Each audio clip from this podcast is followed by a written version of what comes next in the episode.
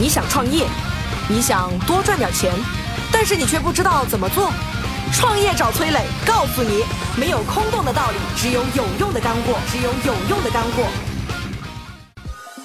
崔磊，乐客独角兽创始人、天使投资人，创办了《创业找崔磊》节目，帮助九百多家企业对接了五百余家投资机构，并获得了超十亿的意向投资金额。小纸条，抖音商业小纸条作者，以深入浅出、浅显易懂的方式讲述商业小技巧，四十天收获了三百二十万粉丝，视频播放量破亿。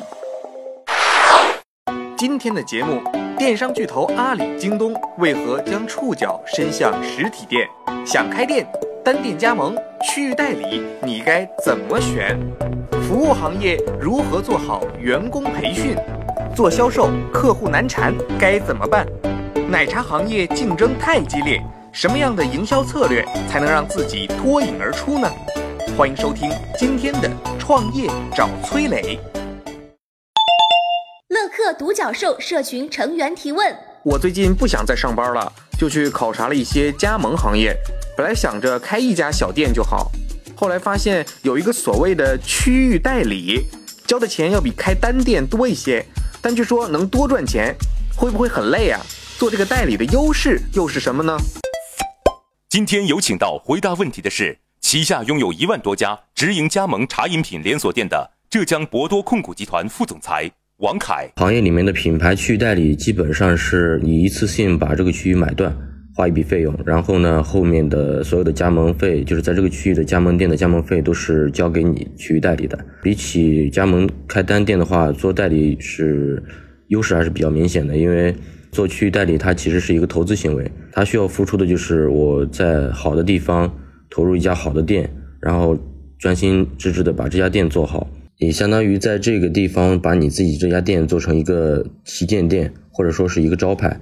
这样的话，就是如果这家店的生意比较好，然后人流量比较大，流水营营业流水比较高的话，那给其他的想加盟的些加盟商带来一个一个信心。最重要的还是就是你作为代理商，你把这家店做的火，呃，就营造一种这家店的生意很好，这个品牌也是很可靠的这样一个一个现象。所以说，人家会有信心去跟着你做。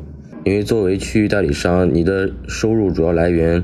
呃，是加盟费和后期加盟商，你这个区域的加盟商所带来的返利，叫我五元物料带来的返利，所以就是你可能会比单店去经营一家家一家店的话，你的经营压力会小一点，因为你有不同的方式会有回本。有请小纸条点评。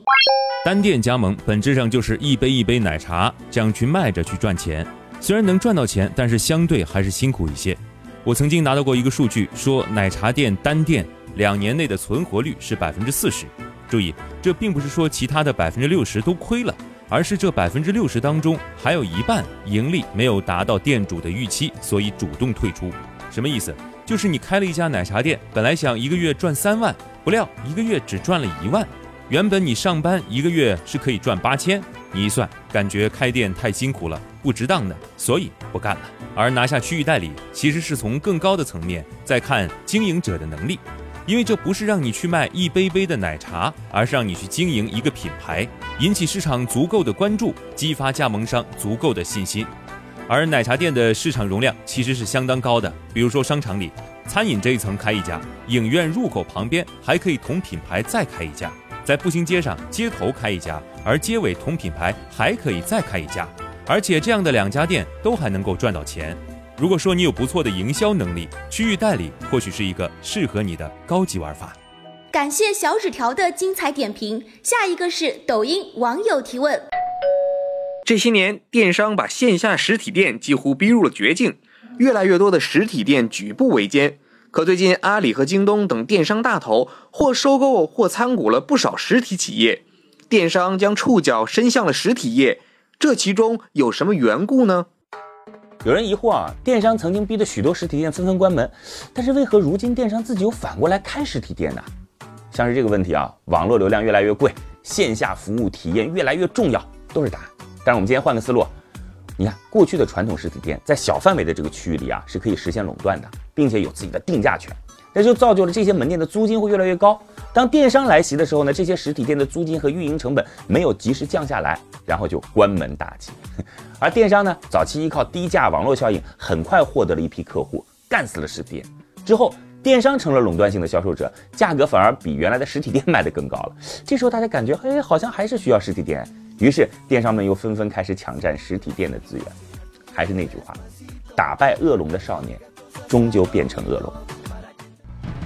你还在为开店去网上查攻略？你还在满大街寻找轻松赚钱的门道？你还在为如何经营好自己的店想破头皮？赶紧下拉屏幕，添加节目简介里的微信号，加入乐客独角兽社群。我们联合了全国数十个品牌，数十个品牌赚钱只要点点手指。乐客独角兽社群成员提问：我们做服务业的最怕接到客户的投诉。因为每个客户的需求都不相同，并不是所有员工都细心的会去摸索、去体会。客户觉得你做的没达到我心里的预期，就会不满意。这个问题我该怎么解决？今天有请到回答问题的是，在浙江省内拥有二十余家直营店、会员超三万名的静博士美业集团创始人祝于琴。服务行业，你要说一百个人百分之一百的满意，其实是很难的。但是，当顾客有问题，其实是我们真正链接的开始。这就是检验一家机构服务好不好的关键。因为很多服务机构一有投诉就躲避。其实，服务他如果能够向你提出你们存在的问题，就表明还在链接着。消费者是用脚投票的，他可以不来，他提出问题来是好事儿啊。所以，我们要以最快的对顾客的投诉的反应时间，然后有体系的去建设。你该承担的责任不能推卸，但是该要帮他解决的还是要帮他解决。所以最重要的是还是看到诚心。我们并不是跟员工是一单一单的买卖，我们一直告诉员工作用与反作用力，告诉员工要通过员工去告诉顾客。我们一直相信人是有因果报应，你好好人才会好自己，坏人坏自己。所以我们做有利于顾客的事情，顾客就会收到，就会建立。深深的、长长久久的链接，所以其实董事长的人格也是给企业做背书的。我之前一直没有给我的员工做过系统性的培训，最近想制定一个这样的计划。那么应该从哪些方面培训，才能让顾客感受到我们的专业性和标准性呢？我觉得是两大板块啊，一个就是员工的能力，呃，首先它是分两个层级的，第一个层级是心灵品质建设，第二个层级是技能，就是战术层面。但如果说我们的员工只是战术强，他就是操作强，但是他心灵品质非常的不健全，他的承担压力的能力，或者说他对这个这个消费者的关爱，对这个服务行业的认知很薄弱的时候，其实他没有办法发挥他最大的价值，也没有办法做好服务行业。所以呢，如果我是老板，我要带员工来，首先就是要从这两个板块去切入，而且就是一个是心灵品质建设，一个是技能的培养，因为专业技能本身这个行业就是很重要的。其次就是要对这个行行业的认知就是企业文化的教育，他要认知这个行业他的初心是什么？他的初心不是说为了赚一分钱，而是是为了提供给更多的客户一个很好的、美丽健康的方案。抖音网友提问：现在有越来越多通过抖音爆火的网红店，所以走在街上会发现很多商家会在店门口张贴广告，上面写着。发一条抖音或一百个赞就能打八折或者减多少钱？这样的营销策略，它的优势具体在哪里呢？武汉有一家街头牛排店啊，因为顾客把视频发到了抖音上，吸引了很多抖友到这个餐厅去用餐。因为这个生意太火爆了，然后老板说：“不要再发抖音了，每天忙得受不了，你们发发朋友圈吧。”我们看了一下啊，你会发现大多数被抖音捧红的产品都是顾客自发传播的。或者是偶然为之，不是品牌的主动策划。正是这样的视频呢，让用户感觉到很真实啊，这好像没有那么多广告痕迹啊。